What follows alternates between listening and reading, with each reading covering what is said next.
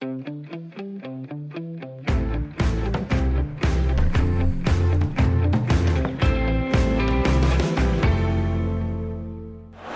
must score it.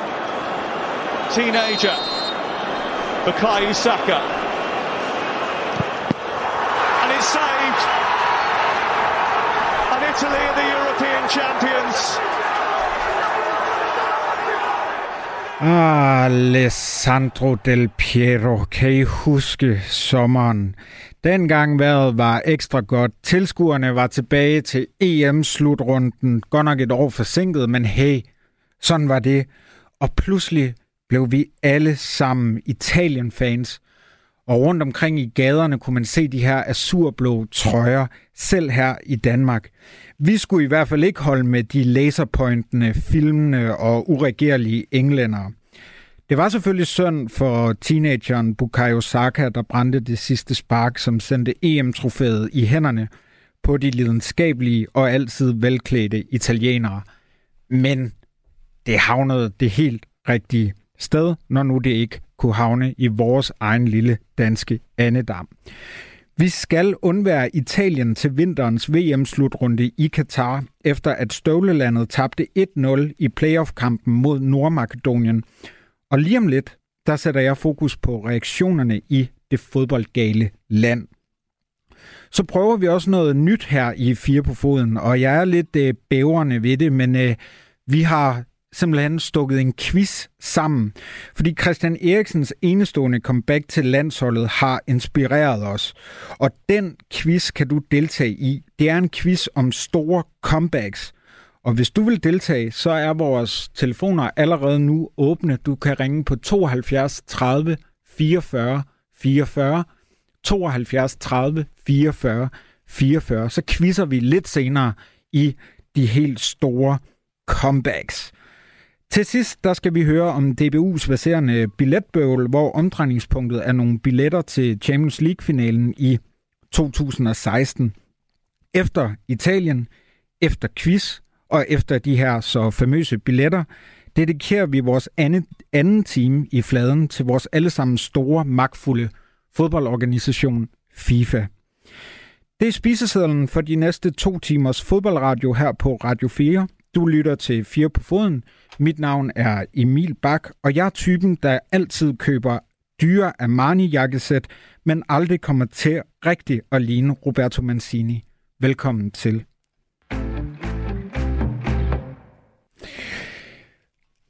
Og så skal jeg lige finde noget lyd her.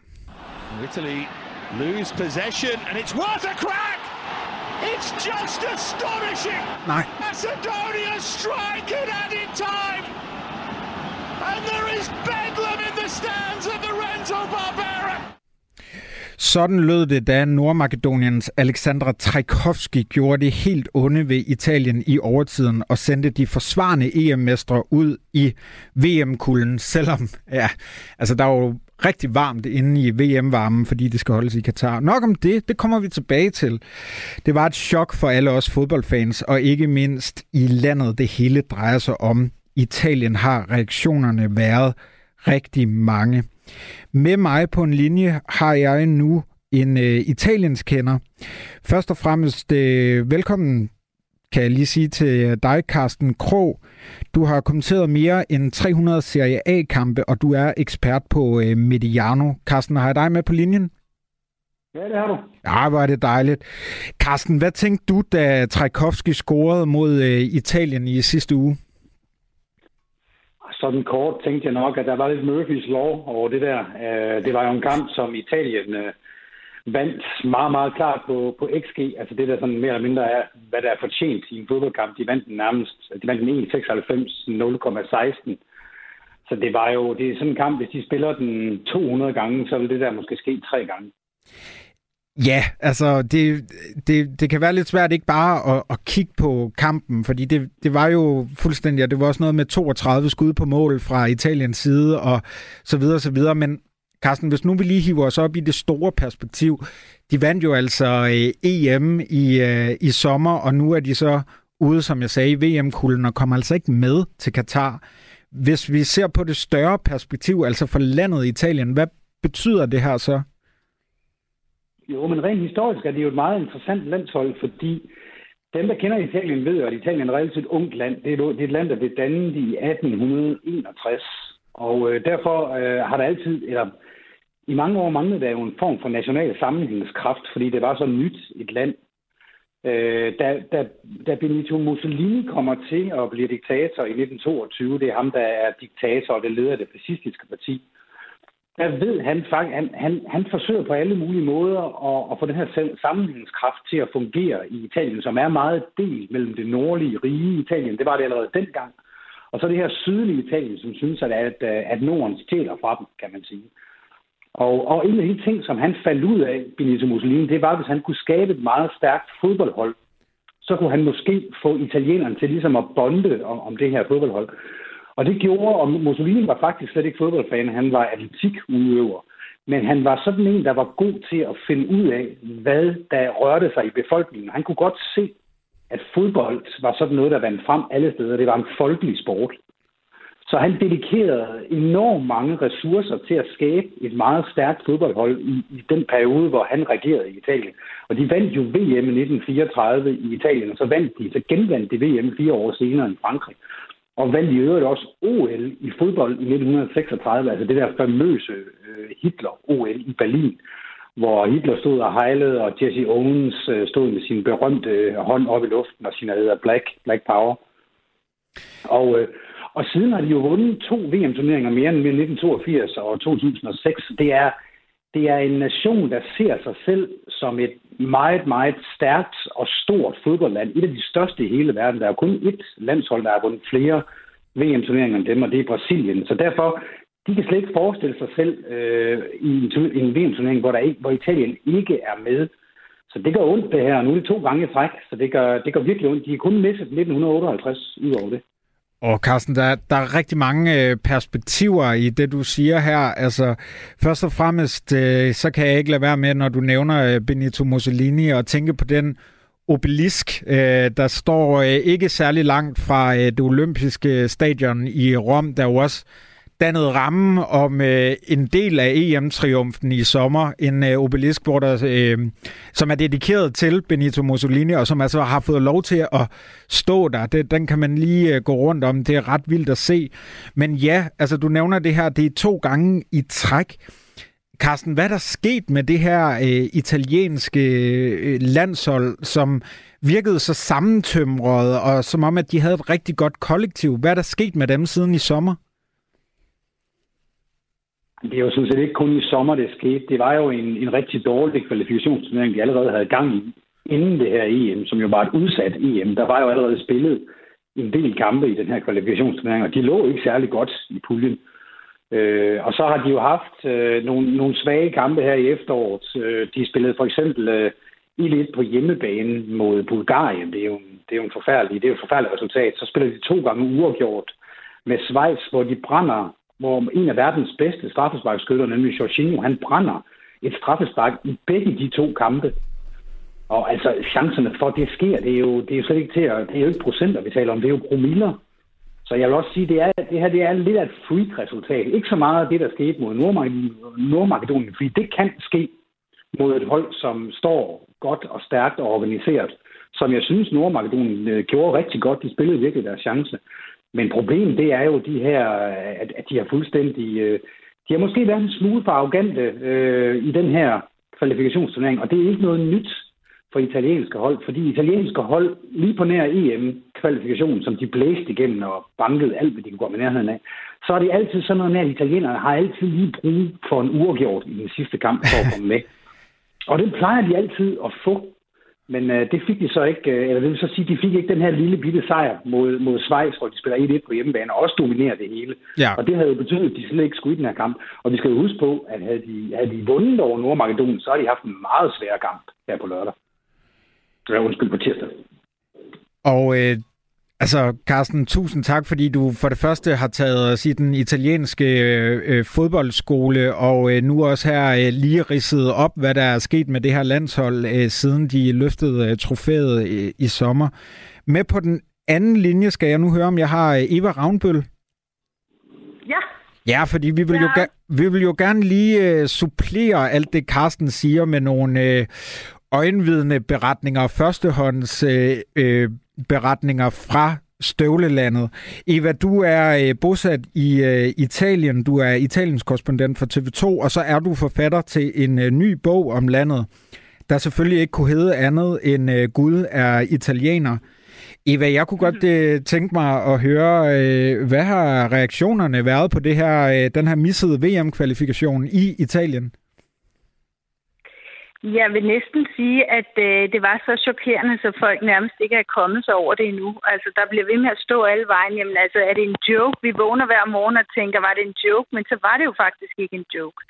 Altså, selvfølgelig så er de nådesløse, mange af kommentatorerne, øh, over for holdet og træneren og spilleren synes lige pludselig, det hele er noget rigtig skidt, øh, og der er ikke så lang tid fra, øh, fra stjernerne til stallene, som det hedder på italiensk, der er stelle eller stalle.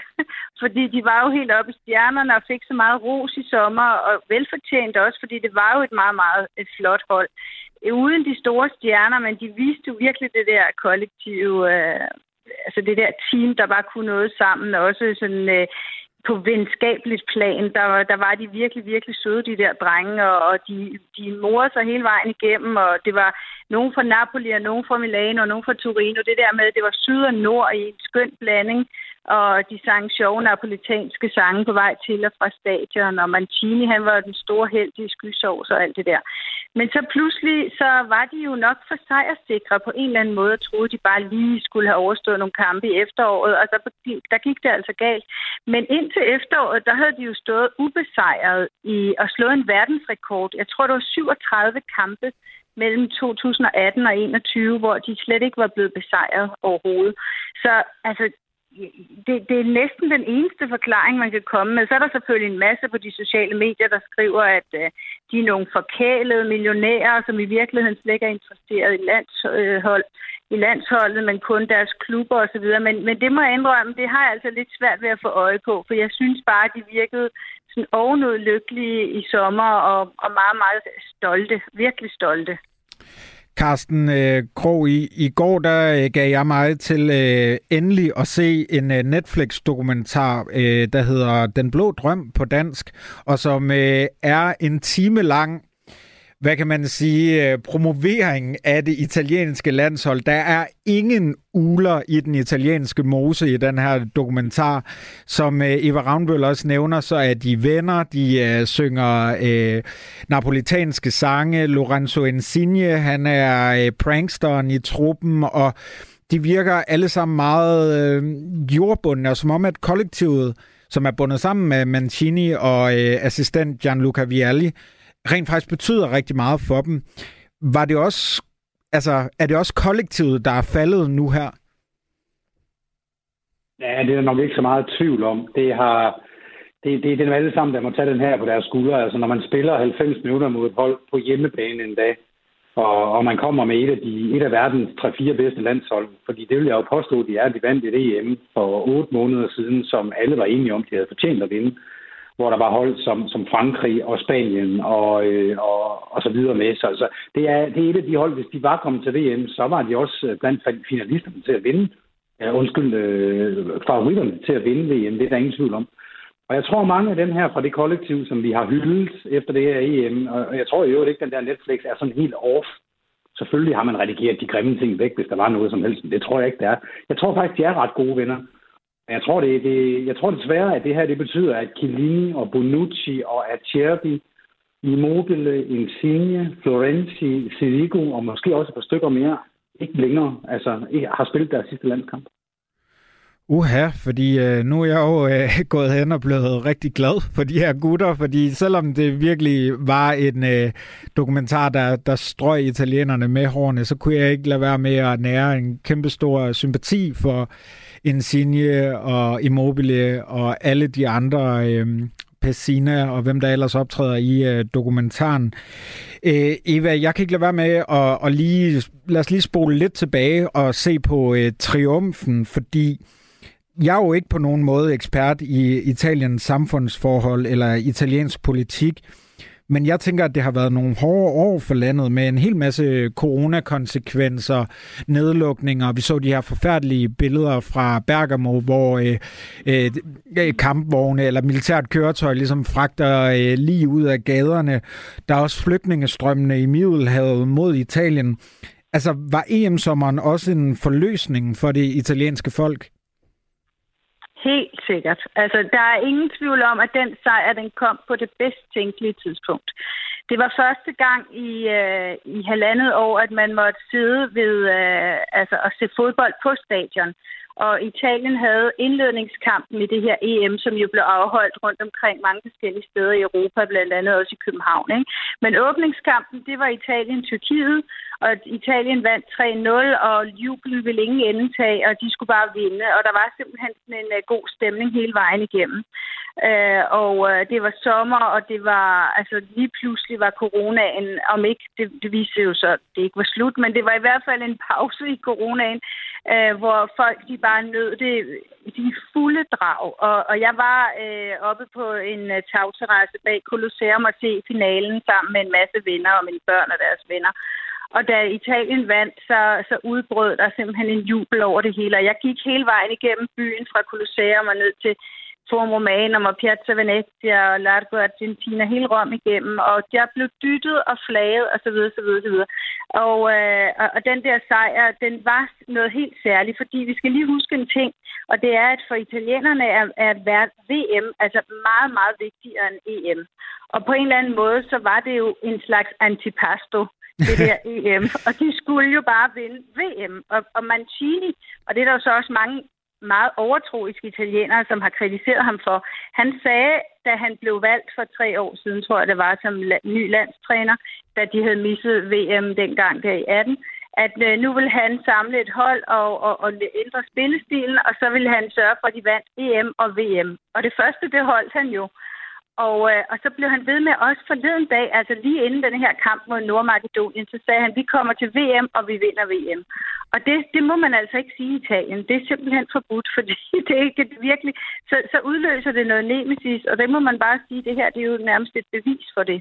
Må man overhovedet sige det nogen steder, kan jeg ikke lade være med at tænke, uha, det lyder godt nok fær, øh, farligt, det den øh, gode øh, Mancini har øh, haft... Øh, gang i.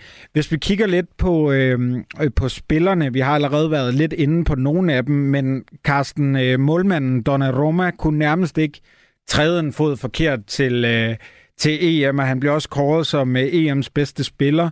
Siden der øh, skiftede han øh, AC Milan ud med øh, PSG, hvor det har været mere svingende. Hvad der sket med den her øh, unge mand? Donnarumma blev måske talt op til noget, han ikke helt var i Italien, fordi han var sådan en, Milans fans var enormt glade for. Han kommer fra deres egen ungdomsafdeling. Og øh, de var rigtig glade for ham, indtil de ikke var så glade for ham mere, nemlig da han tog pengene og skiftede til PSG. Og jeg har en fornemmelse af, at hvis han kunne, have ændret, hvis han kunne ændre den beslutning i dag, så tror jeg, at han ville gøre det. Fordi øh, PSG er sådan et, det er sådan et sted, hvor man næsten kun kan fejle, fordi hvis man ikke vinder Champions League, så er man nærmest en fiasko i den klub der. Og øh, jeg synes også, han er blevet dårligere, øh, mens han, indtil han er kommet, efter han er kommet til PSG. Men jeg vil lige sige med det mål her i finalen mod, eller i den her kamp mod Nordmakedonien, jeg synes ikke, jeg synes ikke han kan gøre noget som helst med det skud der. Det er, Nej, det synes jeg faktisk heller ikke. Nej, det er et freak mål, og det er et freak nederlag. Øh, Donnarumma øh, bliver, tror jeg, en af verdens øh, 3-4 bedste målmænd inden for i, i de næste 10 år, fordi han er meget komplet. Han mangler måske at blive en smule bedre med fødderne. Men ellers så er han jo han er en kæmpe stor dreng. Han er næsten to meter. Han er stærk i luften. Han er god på reflekser. Han er god på straffespark, som folk kan se. Han vandt jo to straffesparks konkurrencer til EM. Så det er, han, han skal nok komme op igen, ham der, men jeg tror, han er i den forkerte klub. Men det tror jeg, alle er, når de er i PSG. det, det tror jeg egentlig også, men øh, lad nu det øh, ligge. Øh, vi har fået en øh, kommentar på øh, sms'en fra øh, Hans. Husk, at du også, øh, kære lytter, kan skrive ind til øh, vores øh, sms. Øh, sms 1424, skriv R4 mellemrum din besked, hvis du har kommentarer og spørgsmål til det, der foregår. Men altså, Eva Hans her, han har øh, skrevet og spurgt, hvor står øh, Mancini? Bliver han fyret? Det er et godt spørgsmål, fordi uh, det, det er ikke blevet besluttet endnu, og jeg tror simpelthen selv, han er gået i tænkeboks. Nu skal de jo spille den her altså, redselskamp i morgen. Uh, jeg ved slet ikke. Nå jo, jeg har læst, hvorfor man skal spille den der kamp mellem 3'eren og 4'eren, eller de to tabere uh, i playoff-kampene. Det er vist noget med, hvordan de skal sides til EM-kvalifikationskampen, så vidt jeg ved. Fordi Jamen, det er jo en dybt tragisk kamp, altså det er simpelthen en ren, ren altså, tårperser fra starten. Og der er også rigtig mange, der har meldt sig ud af den, der, af den tur der til Tyrkiet. Mange af de store spillere, de havde lige pludselig mange vigtige ting, de skulle tage sig til. Oh, ja. Så jeg ved ikke engang, hvem, hvem det er, der kommer med derned. Men altså, Mancini, Øhm, han bliver jo altså øh, spurgt af alle i, i de her dage, hvad gør du så, hvad gør du så? Fordi det, det fodboldforbundet vil gerne have, at han bliver. Og de store sportsaviser, de vil også gerne have, at han bliver. Og, og de, de synes jo, at han virkelig har gjort det godt, og at han på en eller anden måde altså virkelig også har været, der har jo været meget uheld med i det her, trods alt også. Ikke? Det kan godt være, at de har været øh, lidt for hovne og lidt for kålhøne og lidt for sejrsikre, men de har jo altså også det her, jeg tror, det vil stå som et skoleeksempel i fremtiden, aldrig undervurdere en svag modstander, fordi Nordmakedonien er altså på verdenslistens, øh, ranglistens nummer 67. Ikke? Og Italien er en af de bedste, og alligevel så taber de til dem. Ikke? Så øh, der, der, det har været meget uheldigt. Mancini, øh, jeg ved det simpelthen ikke. Jeg tror nærmest heller ikke selv, han har besluttet det. Han skal jo prøve at se, om han kan overleve den der kamp i morgen, altså skammens kamp, som den er blevet kaldt. Øhm, og så må vi se, hvad han gør, fordi øh, der, der er mange, der gerne vil have, at han bliver.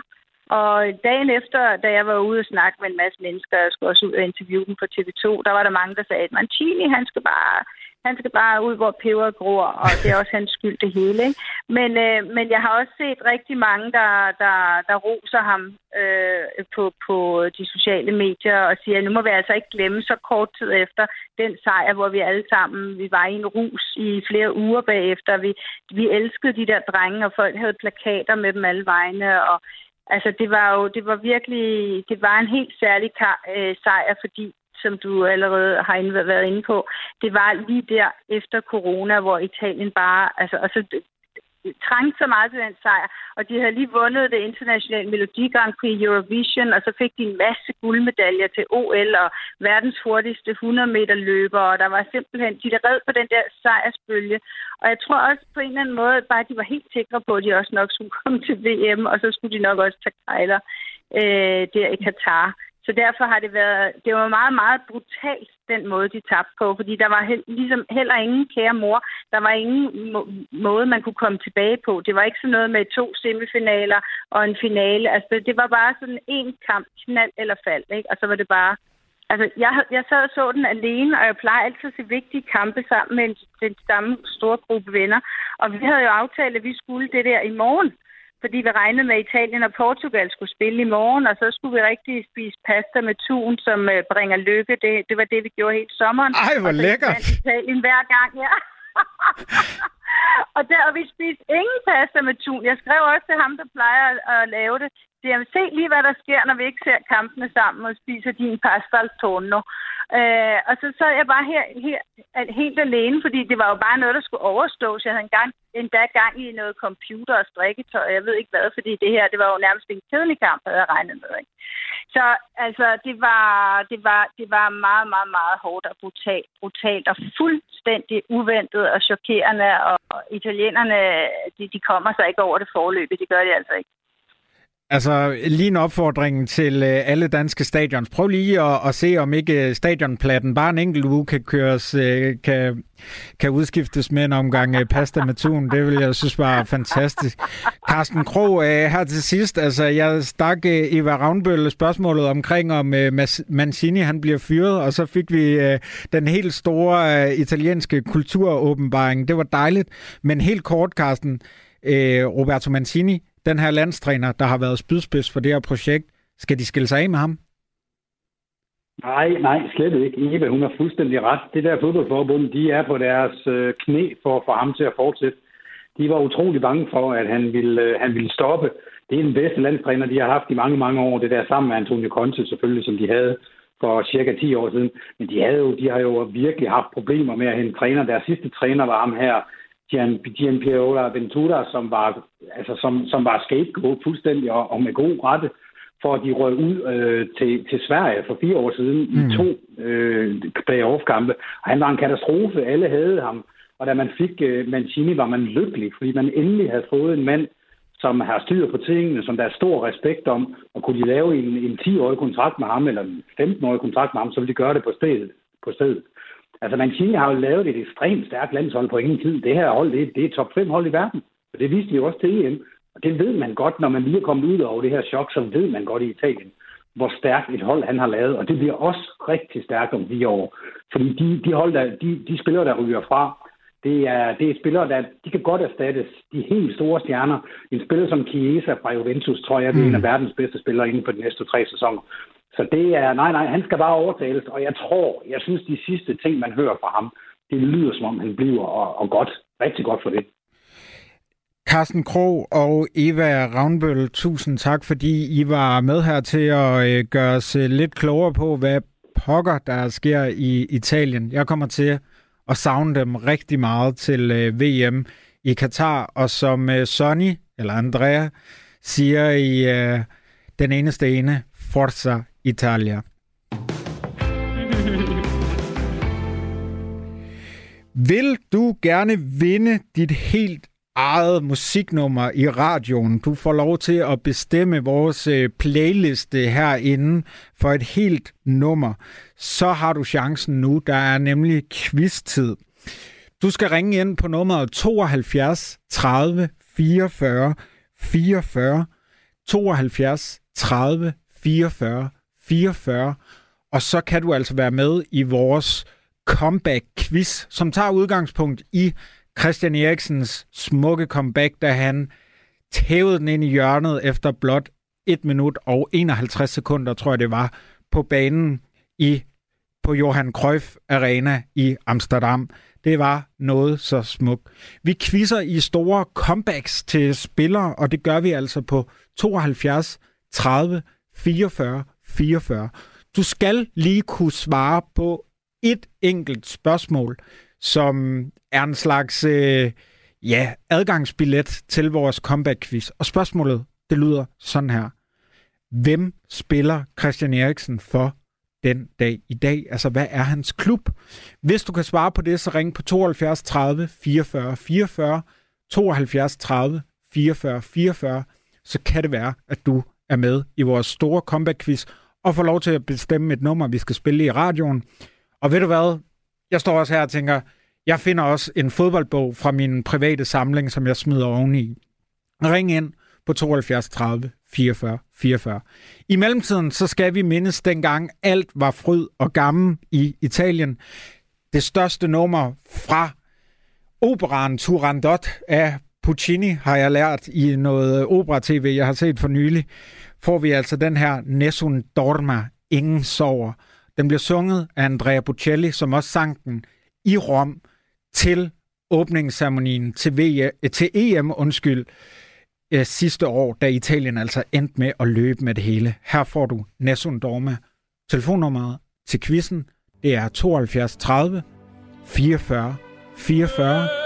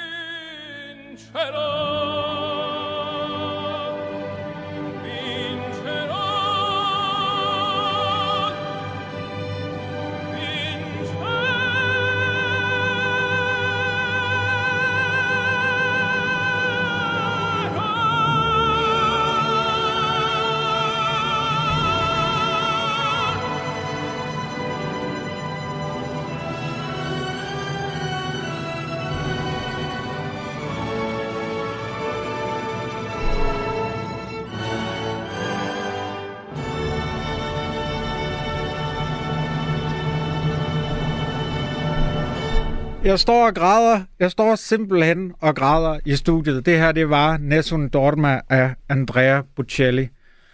Nu, jamen det er jo simpelthen den perfekte opvarmning til en fodboldquiz her i Radio 4's fodboldprogram 4 på foden, som du lytter til nu. Og jeg skal høre, om jeg har en quizdeltager. Søren, er du med mig? Yes, det er jeg. Ej, hvor er det dejligt. Søren, øh, jeg er blevet øh, visket i øret, at du ringer øh, fra Klitmøller. Kan det passe? Yes, det gør jeg nemlig, Klitmøller. Det er jo ikke så langt øh, fra øh, Jørgen, hvor jeg er født og opvokset. Ej, der er et lille Nå, stykke nej. vej, men altså, det er derovre på den gode gamle vestkyst. Det er det nemlig. Over. Så har jeg hørt noget øh, andet, øh, Søren, og det er, at øh, du er noget så sjældent, i Danmark i hvert fald, som Swansea-fan. Kan det passe? Det passer nemlig. Hvor er det... Ja, ja det, er, det er sjældent, man hører andre i hvert fald være det. Ja, jeg tænker ikke, I har den helt store fanklub i Danmark. Nej, det har vi ikke. Hvordan, ja. Søren, altså det alt overskyggende spørgsmål er, hvordan blev du øh, Swansea-fan? Det var dengang, Jo Laudrup, han kom til klubben. Og så altså, som træner. Og så havde jeg havde godt fulgt dem lidt før. Jeg synes, de spillede noget fedt fodbold. Men så med en dansk træner, så skulle jeg jo lige se de kampe, og så var det bare kærlighed første blik. Hvad var det? det? Altså, det var jo det her hold med øh, Michu og, og hvem ja, var ellers på? Williams og altså... Ja, Williams. Der var ham der, Pablo Hernandez. Og, uh, ja. Jamen, det var... Det blev lidt øh, spansk i den øh, valisiske øh, arbejderby Swansea. Ja, lige præcis. Det gjorde det. Hvad, hvad var det ved, altså var det spillet på banen, der ligesom uh, dragede dig, eller, altså de har jo også et fantastisk logo og nogle fede trøjer ja, og sådan noget. Hvad, hvad dragede dig mod Swansea? Ja, både spillet og så, ja, logoet. Det er jo en svane, som er Danmarks nationaldyr, så det hele, der hang bare sammen. Hvor er det fedt. Hvor er det fedt. Ja. Øh, Søren, øh, du får jo simpelthen lov til at overtage æderen og spille et øh, nummer øh, her i radioen, hvis du vinder. Hvem, øh, hvad, hvad skal vi høre? Det blev recepten. ja, men altså, selvfølgelig. Selvfølgelig. Ja, det, Ja, det er lige det de... eneste fodboldnummer, jeg lige kendte her. Så. Og de, de svæver jo også som de hvide svaner. Eller er det vilde svaner? Oh, ja, det kan jeg ikke huske. Det er hvide svaner, får jeg visket ja, i mit øre. Ja. Ah, men det er, jo, øh, det er jo perfekt. Så du kampen i lørdags bare lige lynhurtigt, og det her comeback-mål? Øh, jeg har kun set replays, fordi jeg var lige i gang med at flyve på det tidspunkt. Så. Ah, okay. Du flyver simpelthen? Jamen, jeg fløj simpelthen fra Amsterdam, så... Okay, så du fløj den modsatte vej, mens lands... hvad ja. lavede du i Amsterdam? Må jeg spørge om det? Jamen, det var uh, mellemlanding fra Portugal på oh, en uh, ferie. Lækkert. Yes. Prøv at høre her. Først og fremmest, så skal du lige kunne svare på introspørgsmålet, Søren. Hvilken klub ja. spiller Christian Eriksen for? Brentford. Ah, men altså, det er helt rigtigt. Så nu er du øh, så officielt med i, øh, i quizzen, og vi øh, har altså den her comeback-quiz. Øh, øhm, og øh, det første spørgsmål, det drejer sig om en svensk gubbar, nemlig 40-årig Zlatan Ibrahimovic, der sidste år yeah. lavede comeback for det svenske landshold, efter han ellers øh, indstillede sin blågule karriere ved EM i 2016. Men, Søren, hvilken klub har Zlatan ikke spillet for? Og du får nogle valgmuligheder, ellers giver det ikke mening. Oh. Juventus, Napoli eller Inter? Det er Napoli. Ah, men hvor er du god, Søren. Det er skide godt. Men der er intet, der er afgjort endnu, fordi nu kommer vi til Spørgsmål 2. Thierry Henry han sagde i 2007 farvel til sin hjerteklub Arsenal, da han rykkede til Barcelona, men Henry gjorde et kort comeback for sin hjerteklub i 2012, da han spillede fire kampe på udlån fra New York. Og i sin første kamp tilbage blev han skiftet ind mod Leeds i FA-koppen, og få, minut- og få minutter efter sin indskiftning, så skete det her. Oh, through for Henri. What a moment! It just had to be Thierry Henry. The script was written, and he delivered his lines to perfection. Ja, altså der, uh, det kan lidt med engelske kommentatorer. Det må du også savne. Øh, det er jo ikke så tit, Swansea bliver, øh, bliver sendt, tænker jeg, Søren. Nå, nu skal du høre. Henri scorede. Der var ikke et øje tørt. Men spørgsmålet er, hvad laver den mand nu? Og ja, han er vist... Øh, Ja, er nu? Ja, assistenttræner for... Det er Belgien. ah, men altså, for Ja, Søren, Søren. Hvor er det godt lavet. Altså, lækkert. Skal du, øh, skal du lige have lov til at blære dig med, du har fa- faktisk vundet recepten, men skal du lige have lov til at blære dig med et spørgsmål 3? ja kom med det. Den ægte brasilianske Ronaldo var i 90'erne og 0'erne en af verdens bedste fodboldspillere. Det kan der ikke være nogen tvivl om. Ronaldo han lavede et gigantisk comeback som en af verdens bedste angribere ved VM i 2002, og det var den med den lidt øh, frække, øh, undervurderede frisyr, hvor man er helt skaldet, og så har lige har en plet op foran. For efter flere års problemer med sit knæ, der kom han tilbage til landsholdet og vandt øh, verdensmesterskabet sammen med Brasilien og blev topscorer ved turneringen med otte kasser. Men hvem vandt Ronaldo og Brasilien 2-0 over i VM-finalen i 2002? Uh, hvem var det nu? To. Det var... Jeg, jeg gætter på Frankrig. Ej, det var, Ej. det var sgu øh, god gamle Tyskland, du. Med Oliver. Kahn og hele Okay. Men Søren, Nå, nå. prøv at høre. Du har, du har, øh, du har vundet øh, et nummer, som jeg øh, starter lige så stille og roligt op her. Recepten. Fantastisk. Altså, tillykke med det, og held og lykke med, øh, med Swansea. Jo, tak. Altså- Altså... Det har jeg brug for. Ja, det kunne jeg godt forestille mig. Ja. Tusind tak, fordi du var med. Jamen, det var så lidt. Og øh, her kommer altså øh, recepten med herrelandsholdet 86. Hvor er det godt.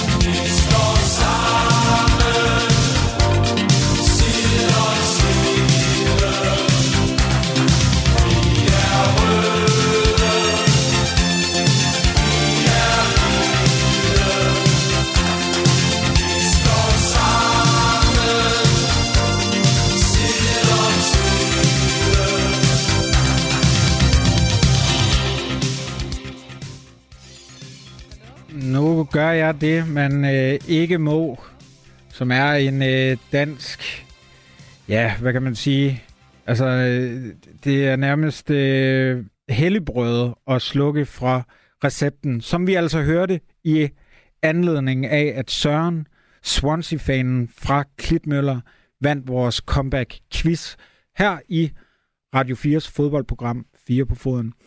Husk, at du kan lytter er velkommen til stadigvæk at lege med her. Du kan sende en sms ind på øh, R4 mellemrum, og så din besked til 1424. Så kan det være, jeg læser den op, bringer den ind i programmet. I næste time, der dedikerer vi en hel time til FIFA. Det kan jo være ikke, fodbold, ikke øh, computerspillet, øh, Playstation-spillet, men øh, til organisationen. Og det kan jo være, at du har en eller anden kommentar eller en, et eller andet spørgsmål, som vi skal tage med. Nu skal jeg høre, om vi har en øh, linje igennem til Katar. Hallo? Det er altså så... Hallo? Ja, jeg kan høre dig. Sådan, yes, det lykkedes. Ja. Jeg fik trykket on herinde i studiet, det plejer at hjælpe. Fordi, øh, ja, nu blev du øh, faktisk øh, spillet ind til øh, recepten øh, som øh, optag til din medvirken her i. Det skal handle om øh, DBU. Hvordan er det at blive spillet ind med den sang? Jamen altså, sangen er jo dejlig jo, øh, og vækker gode minder. Så øh, det var dengang, der var en masse god fodbold. Det er der så stadigvæk, men øh, det kniver lidt hos DBU, synes jeg, med lige at ramme takten, hvis jeg nu skal blive i øh, musiksproget. Det var virkelig, virkelig øh, flot, Jan, og man kan tydeligt høre, at du er en uh, trænet og skarp journalist. Nu sætter jeg lige, øh, vi to ved jo godt, hvad det handler om, Jan, men nu sætter jeg lige lytteren ind i, hvad vi skal nu, fordi i morgen, der spiller det danske herrelandshold på hjemmebane i parken, og må ikke recepten, den øh, galler ud over parkens højtaler. Der forventes at være 35.000, der køber billet til kampen gennem DBU. Men i DBU, der sælger de ikke bare billetter, de køber også billetter. Nu skal vi nemlig til en sag, der er øh, vokset og ikke rigtig vil... Øh, vil øh, krybe væk fra øh, DBU.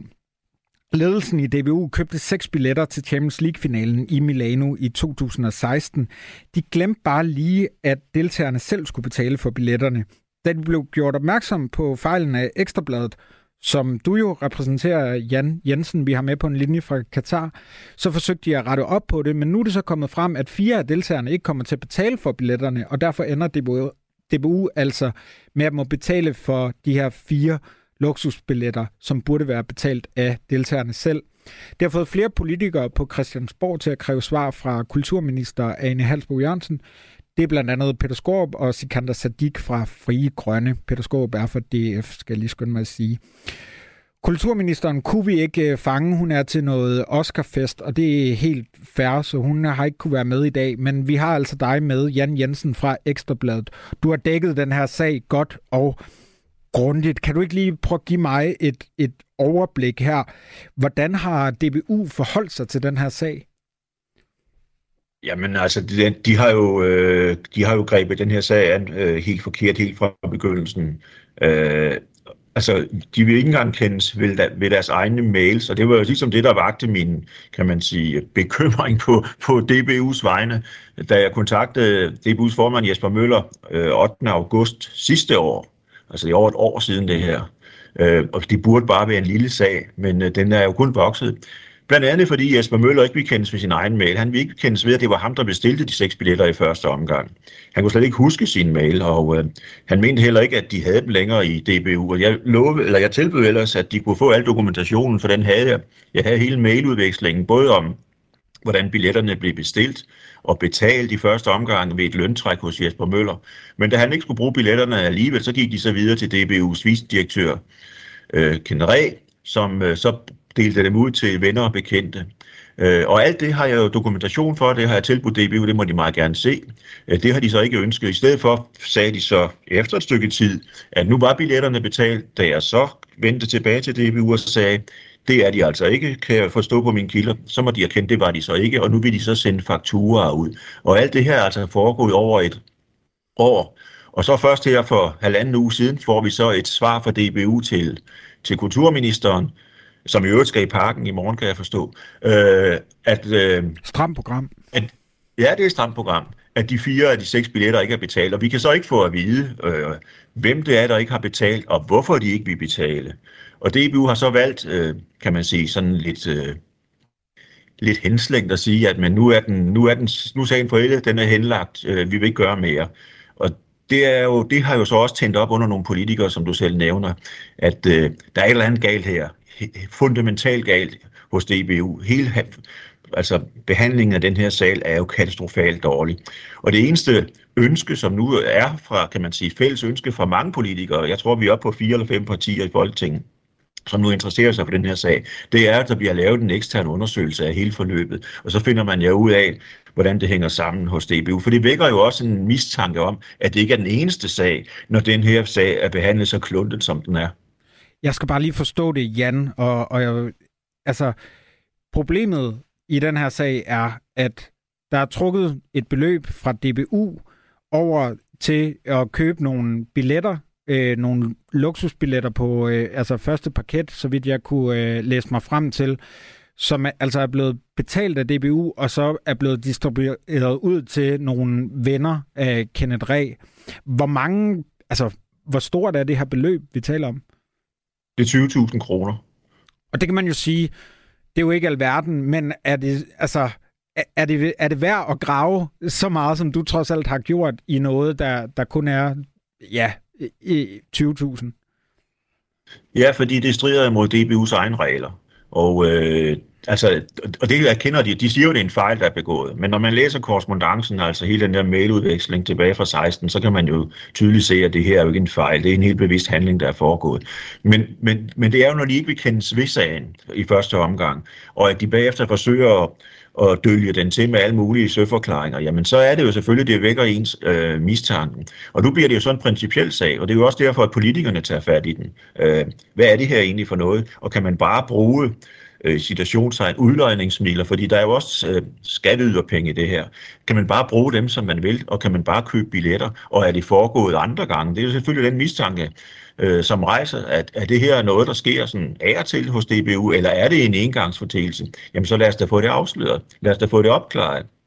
Det var egentlig, egentlig et ganske beskeden ønske, det vækker selvfølgelig en journalists nysgerrighed, når Jesper Møller ikke vil kendes ved sin egen mails.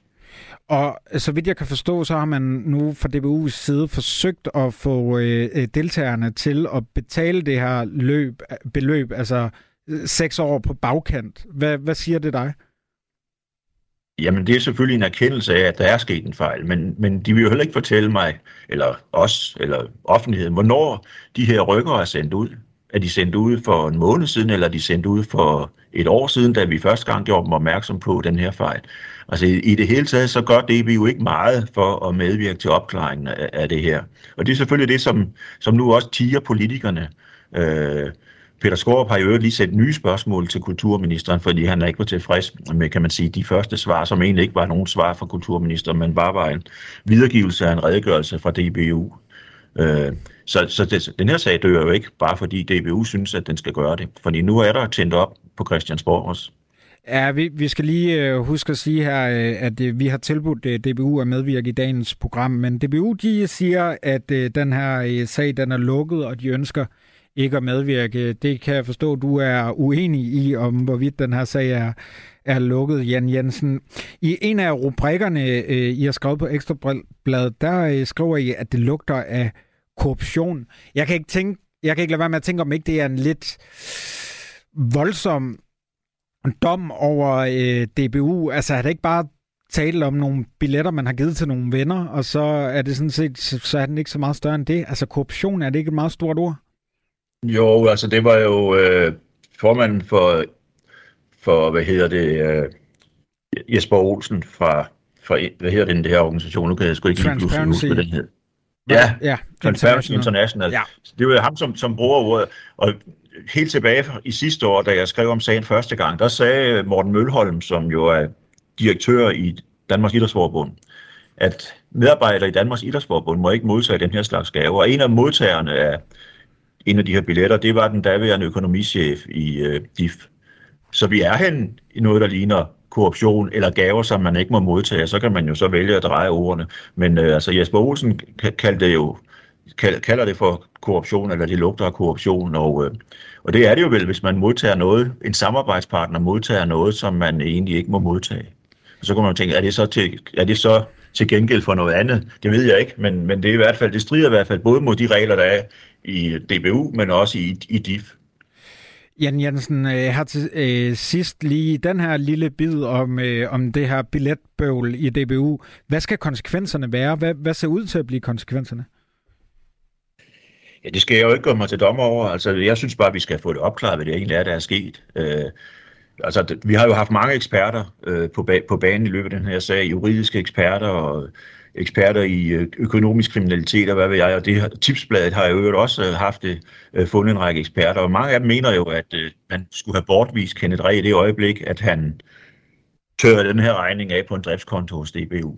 Men det er jo ikke det. Det skal jeg ikke gøre mig til dommer over. Det må, det må andre gøre. Det må DBU sådan set også selv gøre. Men jeg synes bare, at sagen skal opklares. Og, og, og, og det er den ikke. Altså, der er stadigvæk mange spørgsmål, som er uopklaret. Og, øh, og så må man så håbe på, at, øh, at øh, politikerne kan fremtvinge de svar, som vi andre ikke kan fremtvinge. Og det kan man jo blandt andet gøre ved, at, øh, at de på et tidspunkt kalder kulturministeren i, i, i Folketingssalen. Der er masser af spørgsmål, der mangler at blive besvaret nu, og øh, jeg ved da ikke her, og det er for egen regning, øh, om jeg er helt enig med DBU i, at øh, sagen er øh, lukket. Jan Jensen, nu vi øh, har dig, du er i øh, Katar, du har dækket det her famøse VM i Katar i øh, efterhånden en del år, og øh, du er nede til den her FIFA-kongres. Og i næste time, der øh, dedikerer vi en øh, hel time til øh, FIFA, som man må sige er en organisation, der har været i massiv stormvær. Øh, jeg har lige et øh, hurtigt spørgsmål til dig angående øh, den her FIFA-kongres. Set fra din stol, er det så FIFA eller DBU, der er mest råden lige nu? ja, Nej, jeg synes ikke, det kan man ikke helt sammenligne. Altså, jeg, jeg håber og tror, at det vi ser hos DBU er et enkeltstående tilfælde. Jeg kan ikke forestille mig, at der er sådan en dårlig kultur generelt. Øh, hos FIFA, der taler vi om, det, det, er, noget, det er noget helt andet. Altså, det er, jo en, det er jo en organisation, som har været syg i rigtig mange år, og som øh, desværre ikke ser ud som om, at det bliver forbedret overhovedet. Jeg er glad for, at øh, du øh, griner af det her spørgsmål, fordi det gjorde vi også, da vi fandt på det på øh, redaktionen, og det er selvfølgelig sendt afsted med et øh, glimt i øjet. Jan Jensen, tusind tak, fordi øh, du havde øh, lyst til at øh, gøre os øh, klogere på øh, øh det her øh, billetsag øh, i øh, DBU, som altså ikke vil øh, gå væk, især fordi du bliver ved med at grave i den. Held og lykke i Katar til øh, FIFA-kongressen. Tak skal du have, og held og lykke med det næste time. Det jo. bliver nok spændende. Ja, det bliver nemlig øh, rigtig spændende. Hvor er det dejligt, øh, Jan, at du kan varme op til vores øh, time. I næste time, der får jeg besøg af Jens Sejer Andersen fra Play the Game, og vi har også en linje til professor i idrætshistorik, Jørgen Hansen. De to skal sammen med nogle øh, øh, gæster, jeg har ringet til i løbet af dagen, dissekere FIFA, tage temperaturen på den her kæmpe store fodboldorganisation. Hvis du har en kommentar eller et spørgsmål til FIFA-teamen, så kan du skrive ind på 1424. Skriv R4 mellemrum din besked. Kære lytter, tak fordi du har lyttet med til første time. Vi er tilbage efter nyhederne.